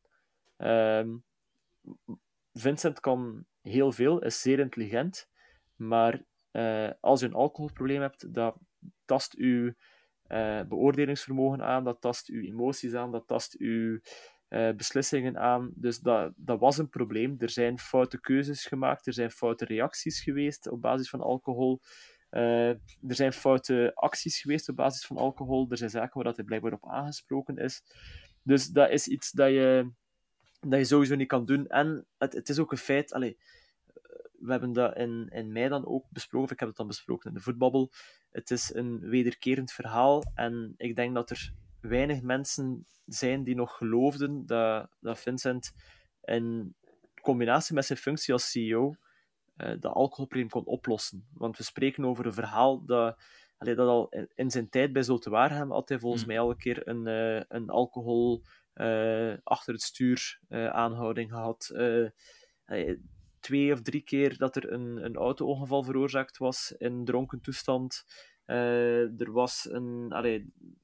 waren nog issues die naar boven kwamen. Dus dat zijn zaken die hij kon. Er waren zaken over dat hij dronken in de VIP zat op club en dat hij dan onbetamelijk reageerde of een beetje beschamend naar Union, reageerde naar Union. Voilà, bijvoorbeeld, ja. Dat hij naar trainers toe dronken in de kleedkamer. Allee, dat zijn zaken, dat leeft binnen de club. En ja. Het is heel moeilijk om als speler of als medewerker om daarmee om te gaan. Want het blijft uw baas. Dus ja, wat moet je doen? Hoe moet je dat oplossen? Je kunt dat niet aankaarten. Het is de persoon die beslist of dat je opslag krijgt of niet. Het is de persoon die beslist of dat je mag blijven. Want dat is in de voetbalclub ook al niet zo eenvoudig. Dus dat is een heel groot probleem. En dat is volgens mij een beetje de kiem van het issue. Het derde puntje, dan spreken we over inderdaad zijn micromanagement. Ik heb met Vincent samengewerkt. Er zaten wel wat niveaus tussen natuurlijk. Maar Vincent heeft mij zeer waardevol advies gegeven in het begin van mijn carrière op bepaalde vlakken. Dus dat zegt ook wel dat iemand als Vincent Mannaert bezig is met mensen van op een bottomniveau. En hij was met iedereen bezig. Hij wou van iedereen het werk perfectioneren. En dat is inderdaad, in de krant ook geschreven is, dat gaat in een organisatie van 20, 25 bedienden die er rond zitten, naast het sportieve. Dat gaat niet meer in de sportieve, of de administratieve mastodont die Club Brugge vandaag is. Heb maar zoveel uren in een dag. Je kunt niet met iedereen zo nauwgezet bezig zijn. Je kunt niet elke dag met elk van je medewerkers bellen. Dat gaat niet. Dus er was al een soort van loslaten naar Bob Madou, die iets meer in het commerciële een eindbeslissingsfunctie kreeg. Naar iets, er werden verschillende structuren uitgeprobeerd om ervoor te zorgen dat Vincent kon de zaken wat meer loslaten. Maar het ligt ook niet in zijn aard om de zaken los te laten. Dus die laatste twee samen, die kunnen voor opstapelende, opborrelende frustraties zorgen, die het samenwerken in een organisatie moeilijker maken. Maar ik denk dat het alcoholprobleem toch hetgene is dat de grootste factor is in zijn beslissing. En ik hoop dat ook. Want als dat niet zo zou zijn, dan zou dat betekenen dat hij dat nog altijd niet onderkent, dat dat een groot probleem is. Er wordt natuurlijk niet over echt gesproken door Vincent en Bart zelf, dat dat het probleem is, maar natuurlijk, dat plat naar voren duwen, dat is niet gemakkelijk. Maar ik hoop dat de grootste reden is dat hij daar ook echt aan gaat werken. Want wat ik aanvoelde, is dat tot nu toe nog niet gebeurd. Ja. Karel, je hebt de hele tijd bij Club zelf gewerkt. Je hebt Club ook zien evolueren doorheen de jaren. Heb je ook een andere Mannaert gezien toen dat je vertrok dan dat je aangekomen bent bij Club? Ja, nee. Ik denk dat Vincent nog altijd is wie dat hij is. Ik heb, op in jaar 1 heb ik Vincent schreeuwmeetings horen hebben en ging het er soms vlammend aan toe en hij was soms impulsief en hij wou alles controleren. En dat was op het einde ook nog zo. Dus dat verandert niet. En zoals ik zei, er waren al bij Zulte Waregem, als ik me niet vergis, waren er al issues met alcohol. Dat was ook altijd iets dat voortliep. Ik denk wel dat bepaalde problemen zwaarder geworden zijn doorheen de jaren. Maar als ik de volledige 13 jaar van Vincent Mannaert bekijk bij Club Brugge, dan denk ik dat ik het kan opdelen in 3 periodes. Dan denk ik dat we de eerste 2-3 jaar, dat een beetje beloftevol met leergeld is. Ja. Waar dat er wel foutjes gemaakt zijn, probeersels gebeurd zijn, maar dat ook mag, denk ik. Want dat heeft de kiem gelegd. Kon niet anders ook, hè? Ja, voilà, maar dat heeft de kiem gelegd om tot de beslissing te komen waar dat we nu zijn. Dat was dan inderdaad met dan bijvoorbeeld een keer Koster, een keer Garrido proberen, een keer met de liniecoaches, een keer met de iPads, waar het dan lacherig om gedaan werd. Dat was dan, zowel voor Bart als voor Vincent was dat leergeld betaald. Hè? Maar ze zijn er wel doorgegaan en dan hebben ze eigenlijk 7 fantastische jaren gehad. En dan denk ik dat we nu, de laatste 2-3 jaar, dat we een licht verval hebben gezien. En ja, waar dat dan aan ligt... ik was er toen niet meer. Ik denk... we zijn altijd... Het is moeilijk om aan de top te geraken. Het is veel moeilijker om er te blijven. En dat is voor club als organisatie gebleken de laatste jaren. En dat is denk ik voor Vincent ook gebleven. De druk die het meebrengt om altijd te presteren, om altijd top te zijn, om geen fouten te maken. Want dat is het, hè. Als je op de top van de berg staat, mag je geen fouten maken of je rolt naar beneden. En er zijn fouten gemaakt en we zijn naar beneden gerold en we moeten nu weer omhoog kruipen. En ik denk dat dat Vincent ook besefte dat hij misschien niet de persoon is die dat opnieuw ging doen. Dat eist enorm veel van een mens. En ik denk niet dat hij dat nog in zich had. Ja. De vraag is ook, Matthias, ja, gaat hij helemaal verdwijnen bij club? Want ik zocht het nog eens op, maar hij is blijkbaar nog altijd voor 17,5% eigen of aandeelhouder van club. Dus dat is toch geen minder stem, hè? Dat is toch al een serieus aandeel. Het voordeel daarvan betekent dat Vincent Mannaert niet bij een andere club kan gaan. Dat is het enige, want ik zou Mannaert helemaal niet graag morgen bij een Antwerpen of bij een Anderlecht of bij een Gent zien belanden.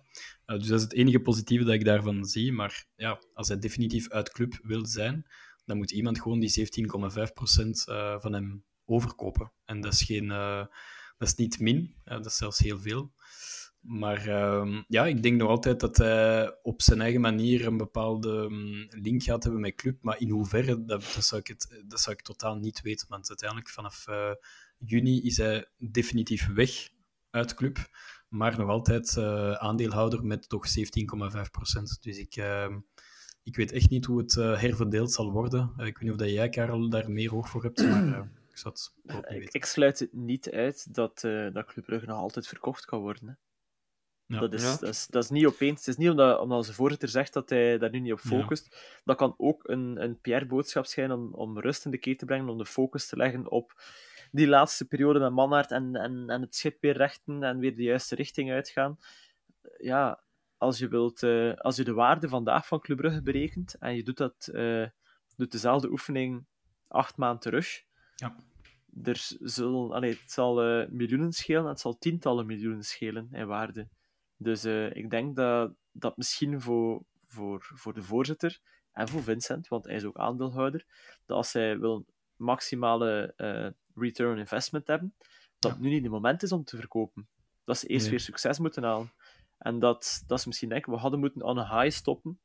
En dan verkopen aan iemand. Maar nu gaat dat geen valuatie van 215 miljoen zijn. Ja. En dan over die aandeelhoudersstructuur is het een Grizzly Sport met die aandelen. Dus dat betekent wel, het is, als ik me niet vergis, maar bij juridisch is dat niet sterk genoeg voor, het is Grizzly Sport die die een stem heeft in Club Brugge NV. Dus Mannaert heeft de stem in Grizzly Sport met Vincere Consulting. Maar de Grizzly Sport gaat uiteindelijk stem uitbrengen. Dus dat betekent, aan de limiet is het nog altijd Bart Verhagen die de stem van Grizzly Sport kan doorduwen, omdat hij een meerderheidsaandeelhouder is binnen Grizzly. Ja. Ja, maar zoals je zegt, Karel, toen Bart zei bij het vertrek van Mannaert van ik heb nooit geopperd voor een vertrek, ik heb gewoon Rain Group geconsulteerd om te zien van oké, wat is er op de markt en wie zijn de potentiële kopers? Ja, dat is ongelooflijk naïef als er fans dan denken achteraf van wauw, fantastisch, Bart heeft nooit de club willen verkopen en we zijn gewoon even gaan kijken. En nee, er was een zeer, zeer concreet bod van Blizzard, denk ik, de baas van onder andere Crystal Palace. En Waasland Beveren. Ja, inderdaad. En Waasland Beveren. Dus ik denk, als op dat moment club ja had gezegd, dan waren wij overkocht. En ergens is het stuk gelopen, die onderhandeling met de Amerikaan. Maar dat club echt wel de gedachtegang had van wij willen club definitief verkopen aan iemand, buitenlander of Belg. Daar ben ik rotsvast van overtuigd. Dus zoals Karel zegt, het is nog niet volledig van de baan en het kan zomaar dat wij binnen dit en een paar maanden... want Orakel van den Bent zei van voor januari is club verkocht. Dat bleek uiteindelijk niet te kloppen. Maar dat zal misschien dat club... op dat moment, uit de informatie die doorkwam, zal dat misschien wel echt... All signs point to Lauderdale. Het zal misschien echt de bedoeling geweest zijn op dat moment. Ja. Kan, hè? Ja, maar het is toch heel opvallend, hetgeen dat Bart Vragen daar zegt dan op die persconferentie. Ja, dat is want ik vind het ook... Ja, tuurlijk, is... want je had dat ook gewoon veel eerder kunnen aankondigen. Hè. Het is zo precies... Nu omdat Manhart dat aankondigt, dat hij vertrekt. Ja, nee, maar ik vind dat heel vreemd. Ja, maar dat je verpakt dat samen om mensen achter uw kar te spannen. Ja, klopt. Dat is om de achterban te hebben. En dat is een beetje een ongelukkige quote. En het is niet de eerste keer van Bart. Hè. We weten nog allemaal van Union is Brighton. Hè. Dus we hebben gewonnen tegen een Premier League ploeg. Dat was zeer ongelukkig. Oké, dit is nog van een ander niveau natuurlijk, zo'n uitspraak. Maar laten we ons niet door misleiden. Club wilde echt wel verkopen. Dat was de bedoeling. En nu zijn ze gewoon even aan het herstructureren met het vertrek van Manhart. Maar ik denk nog altijd op middellange termijn dat de club verkocht zal worden. Denk ik. Nog altijd. Ja. Dat zal de toekomst moeten uitwijzen. Iets dat het verleden wel gaat blijven plakken, is de legacy die Manhart achterlaat. Ik heb hier een klein opsommingetje gedaan van zijn verwezenlijkingen. 5 titels behaald met club, een beker van België, de bouw van het basecamp, van VZ2 naar NV, de transfers van Mignolet, inkomend dan bijvoorbeeld, was misschien wel de strafste, uitgaand dan die van Charles de Ketelaar, nog altijd de recordtransfer. Wat is of hij heel die lijst het strafste van allemaal eigenlijk? Voor mij is en blijft het de 5 titels. Voor mij is dit echt wel het momentum onder Michel Preud'homme begonnen. Voor mij de periode tussen 2015 en 2022 was gewoon 7 jaren achtereenvolgend met soms een keer een titel voor Anderlecht of 1 titel voor Genk, maar voor de rest hebben wij de Jupiler Pro League letterlijk gedomineerd op alle vlakken. Inkomende transfer, uitgaande transfer, dat is meer voor mij is dit een gevolg van, je wint gouden schoenen, je verkoopt spelers als Charles de Ketelaar, omdat je titels pakt, omdat je zelf overperformt ten opzichte van de andere ploegen. Dus voor mij de grootste verwezenlijking van Vincent Manhart is die ongelooflijke succesvolle periode tussen 2015 en 2022, die zeer goed werd voorbereid, zoals Karel daarnet heeft aangehaald. In het begin trial and error vanaf 2011, met die paar miscasts van Lekens en noem maar op. En dan Daum was wel een succesvolle coach. Met het moment, en voor mij het momentum, was de aanstelling van Michel Preud'homme. Dit is de eerste grote knalprestatie van Vincent, die zo'n Michel van de zandbak terug naar België te brengen en van daaruit een kampioenenploeg eigenlijk te hebben, een constructie te maken van een kampioenenploeg. Dus die 5 titels, dat is voor mij het... en natuurlijk het momentum, dat is die bekerfinale tegen Anderlecht. En toen wist iedereen binnen club en ook de supporters onder elkaar van nu staan we voor geweldige jaren. Dat gevoel had ik alvast als clubfan. Mm-hmm. Vond je de strafste transfer, Karel, die Vincent gerealiseerd heeft? Mag kiezen uitgaand of inkomend? Ik wil geen uitgaande doen, want dan vind ik dat uitgaande gaat over winstmaximalisatie. Dan zit je inderdaad vrij snel bij Charles de Ketelaar. Ja, of de Ketelaar. Of Danjuma bijvoorbeeld. Ook zo voor een appel en ei gaan halen en na seizoen verkopen. Kosuno. Ja. 20-voudige. Ja, inderdaad. Ik zou dan eerder inkomend... Ik zou Kosuno durven zeggen. Maar de vraag is natuurlijk... het ding is, wat is het strafste transfer van Manhart? Is een heel moeilijk gegeven om te zeggen, want we weten niet in hoeverre dat transfers van Mannaert zijn. In hoeverre dat... Want wat we nu heel veel over praten, is over wat heeft Mannaert allemaal verwezenlijkt en wat zijn allemaal de fouten van Mannaert. Maar waar we weinig over praten, is al die andere mensen die mee zijn. En het feit inderdaad, wat zeg je van het aanstellen van Prudhomme is misschien de beste beslissing geweest van Club in die periode van Mannaert. Maar de beste momenten van Club kwamen er op het moment dat andere mensen ook bepalend konden zijn bij Club. En ik denk dat ook dat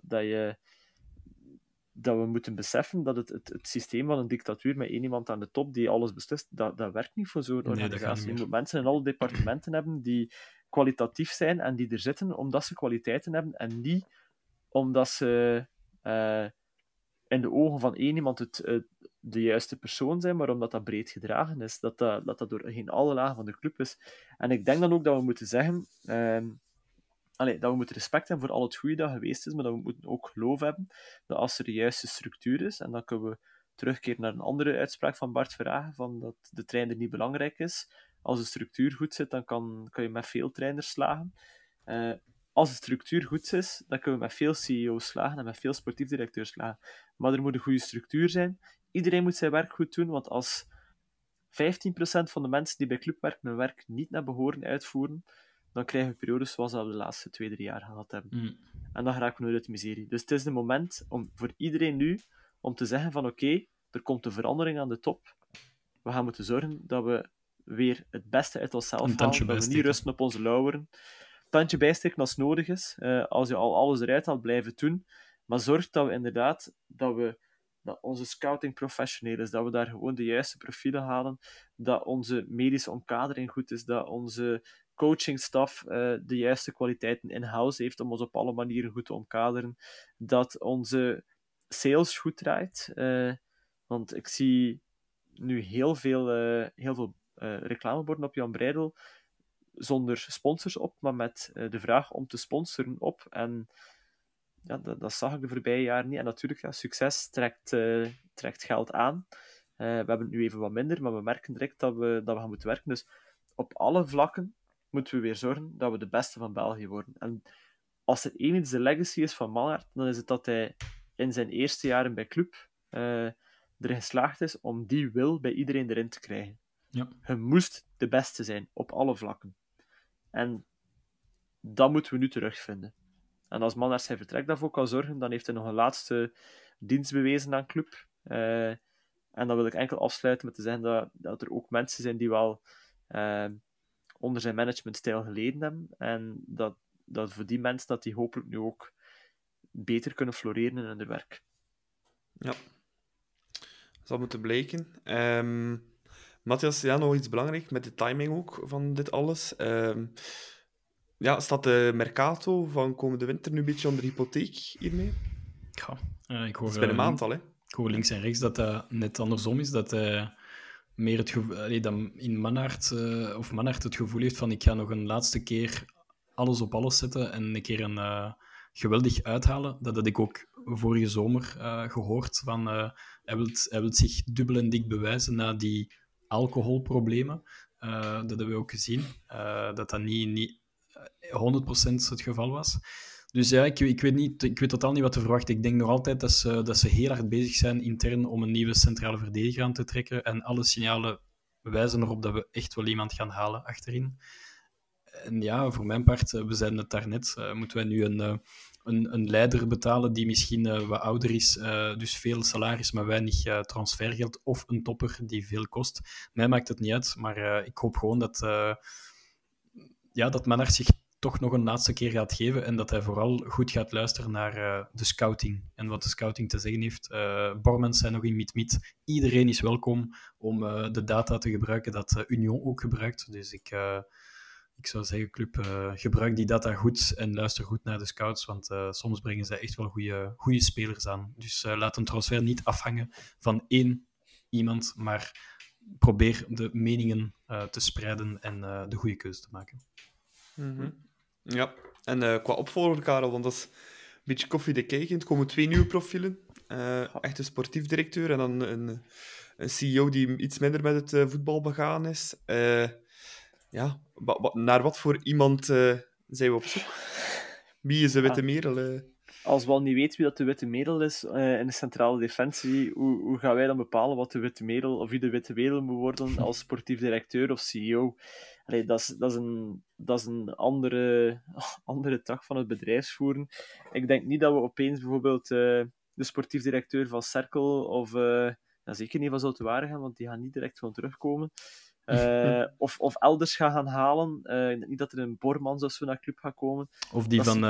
Of die van Parma, Karel? Die van Parma, ja. Ik weet niet of dat die open zou staan voor een terugkeer. Of dat die, na wat hij meegemaakt heeft... dat is bijvoorbeeld een voorbeeld van een persoon... Roel Vaijens. Ja. Die was eigenlijk onze sportief directeur. Maar dat is ook een jeugdvriend van Vincent. En naar de verhalen die ik hoor, is die niet supergoed behandeld geweest. En is hij er echt aan onderdoor gegaan. Aan zijn functioneren bij club. Dus dat is een voorbeeld van iemand die eigenlijk slecht behandeld is geweest door club. En dat vind ik wel jammer. Dus ik zou, als hij zich goed amuseert bij Parma, zou ik zeggen... Blijf daar, geniet van de Italiaanse zon. Geniet van hopelijk een goede bedrijfsomgeving en doe het daar goed. En moest hij willen terugkomen, dan is dat iemand die ik wel met open armen zou ontvangen. Het was ook iemand trouwens die altijd het maximale eiste van iedereen en die wou dat iedereen in zijn job de beste was. Maar was ook iemand, en dat gaan heel veel spelers bevestigen, dat was iemand die elke speler die bijvoorbeeld een U18-speler die uitgeleend werd of zo, of een belofte die uitgeleend werd, elke week ging hij zijn matchen gaan bekijken, ging hij een telefoontje doen. Dus dat was iemand die enorm betrokken was in het opvolgen van de spelers, in het opvolgen van die ontwikkeling van die spelers. Zou ik ervoor openstaan voor heel veel van de mensen die doorheen de jaren vertrokken zijn bij club of die niet gekomen zijn. Denk bijvoorbeeld aan Gert Verheyen. Om die weer in een of andere rol bij club terug te zien. Ja, denk ik dat dat gaat gebeuren? Nee. Dus welk profiel dat het uiteindelijk gaat worden, dat zullen we moeten zien. Ja. Hopelijk zijn het mensen die de waarden van Club Brugge in hart en nieren dragen. Dat is het enige dat ik hoop. Denk je dat Vincent zelf mee gaat op zoek gaan naar die opvolger? Of dat hij daar iets in te zeggen zal hebben? Wat ik ergens denk, en wat dat een reden kan zijn, wat ik logisch zou vinden... is dat de opvolger niet pas in juni gaat bekend worden, maar dat die bijvoorbeeld al in maart of zo zal bekend zijn en dan al zal beginnen meelopen of zo op een of andere manier. Zoals om Vincent en Bart toen eigenlijk, hè? In 2011. Ja. Dat zou logisch zijn, dat er misschien een soort overdracht is. Peter Bossaert, Bruggeling, ex-CEO van de Belgische Voetbalbond... ik weet niet, hè. Dat is een naam die dat hangt allemaal af van de honger van die persoon. Want het is... ik sta niet te springen om die job te doen. Ook niet voor 17,5% van Club Brugge. Dan moet je het eerst terugbetalen. Weet je, uitbetalen. Ik heb u gezegd, hè, het is heel leuk dat je al dat geld dan hebt en al die waardering hebt. En Vincent Mannet heeft niet alleen de aandelen, maar dat ook een aangename pre bij Club Brugge. Maar ja... Ik denk niet dat hij veel tijd heeft gehad om dat geld te spenderen. Dat denk ik ook niet. Dus... We zullen zien. Tijd is altijd de duurste in het leven. Ja, wel. En we zullen nog eventjes moeten wachten totdat we nog meer weten over heel de situatie met Vincent Mannaert en wie dat hem zal opvolgen. Maar in elk geval, toch bedankt vanwege de clubfans aan Vincent voor wat hij verwezenlijkt heeft. Want hij heeft club... Matthias, dat is wel iets dat totaal anders is voor de opvolger dan voor Mannaert zelf toen hij bij club kwam. Ja, club was een gezonken schip, hè. Was de slapende reus. We waren nergens, hè, toen dat die toekwamen bij club. Dus dat is wel... Er staat wel een basis en er zijn ook middelen om mee aan de slag te gaan. Dat is al een groot verschil met toen dat Mannaert begon bij club. Hè. Nee, we zaten bijzonder diep. Het duo Bart-Vincent was gewoon... elke clubfan was blij om die twee heren die deel uitmaakten van de topmanagement. En ik hoop gewoon dat op termijn de juiste is weggevallen en niet de foute is weggevallen. Want nogmaals, Bart heeft soms ook zijn voor- en zijn nadelen. Vincent heeft ook zijn voor- en zijn nadelen. Dus ik hoop gewoon dat de juiste persoon nu weg is. En dat die vooral, en dat is ook zeer belangrijk, vervangen wordt door twee mensen, zoals Karel zei, die er echt goesting in hebben en die er alles aan gaan doen om club terug aan de top te brengen. Dus hopelijk worden die opvolgers echt wel de juiste opvolgers, maar dikke merci aan Vincent. En ondanks alles wat gebeurd is de voorbije 2-3 jaar, wat een beetje nefast is aan zijn legacy, we vergeten zeker niet de ongelooflijke, fantastische, fenomenale jaren die hij heeft gebracht samen met Bart. Want hij heeft ons terug op een niveau gebracht waar we gewoon beter waren dan eender wie in België. En waarbij dat we ook, en dat zijn we een beetje vergeten ook, in Europa echt wel een zeer belangrijke club zijn geworden in de ogen van een Real Madrid, een Man City, een Bayern München, etc. Dus echt chapeau daarvoor. Ja, we staan terug in de top 30 ook van de UEFA-ranglijst, zag ik deze week. Dus mede dankzij... Vincent, dat is toch de Conference League. Ja, weer de Conference League. Alright. Genoeg over Vincent Mannaert. Woensdag is er alweer bekervoetbal, Karel. En de beker is clichématig de kortste weg naar Europa. Dus daarom, zeker met onze huidige positie, niet onbelangrijk ook. Hè? Nee, inderdaad. Maar ik denk gewoon in het algemeen, los van Europees voetbal...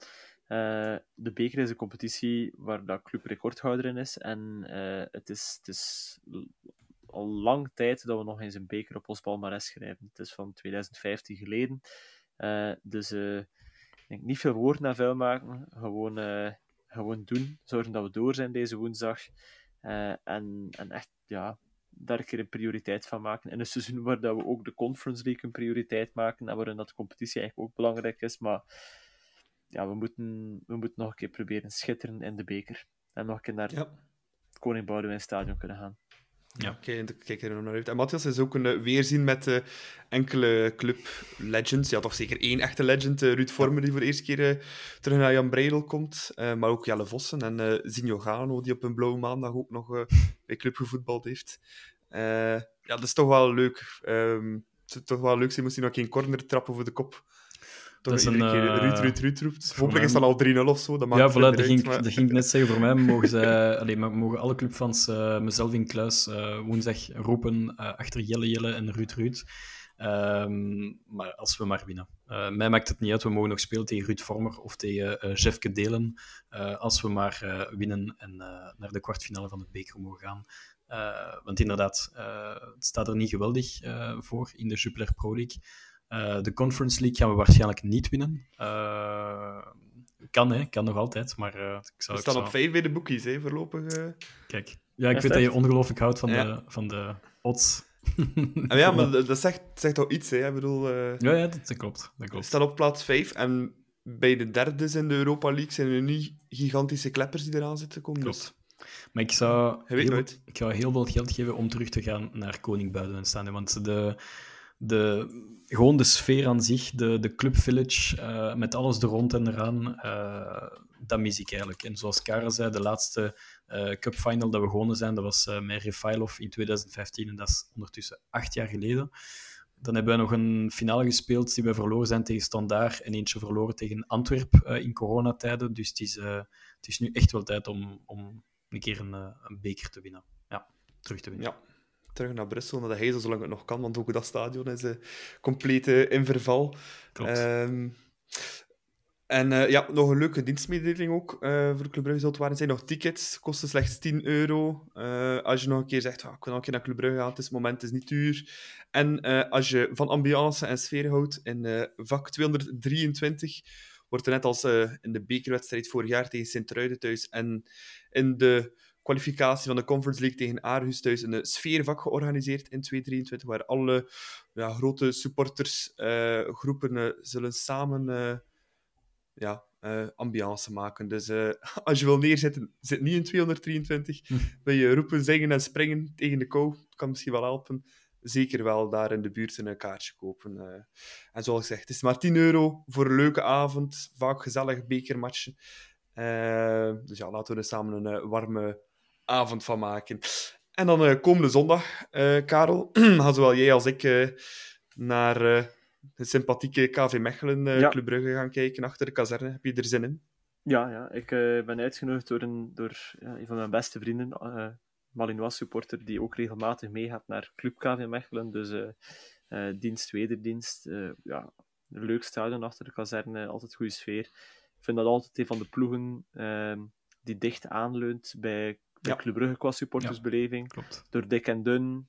Dus ook een ploeg die ik heel veel gun, maar zondag gewoon geen punten. Dus, en ik denk ook wel...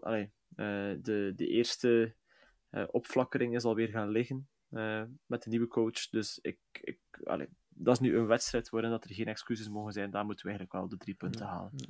Ze verloren met 0-2 van Sint-Truiden afgelopen weekend, Matthias. En de afgelopen jaren op 1 uitschuivertje na met de lobbal van Schoofs. Eigenlijk altijd...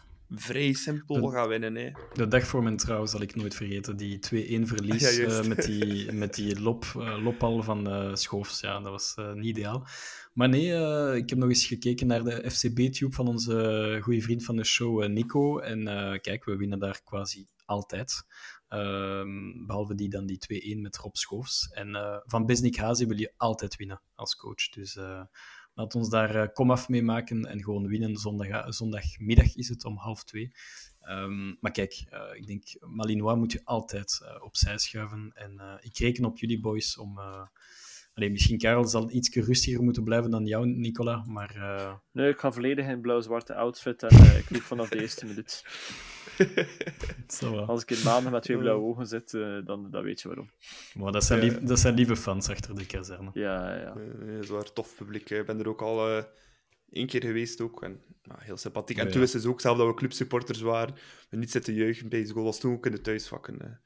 Nee, dat was sympathiek ploegje, sympathieke supporters.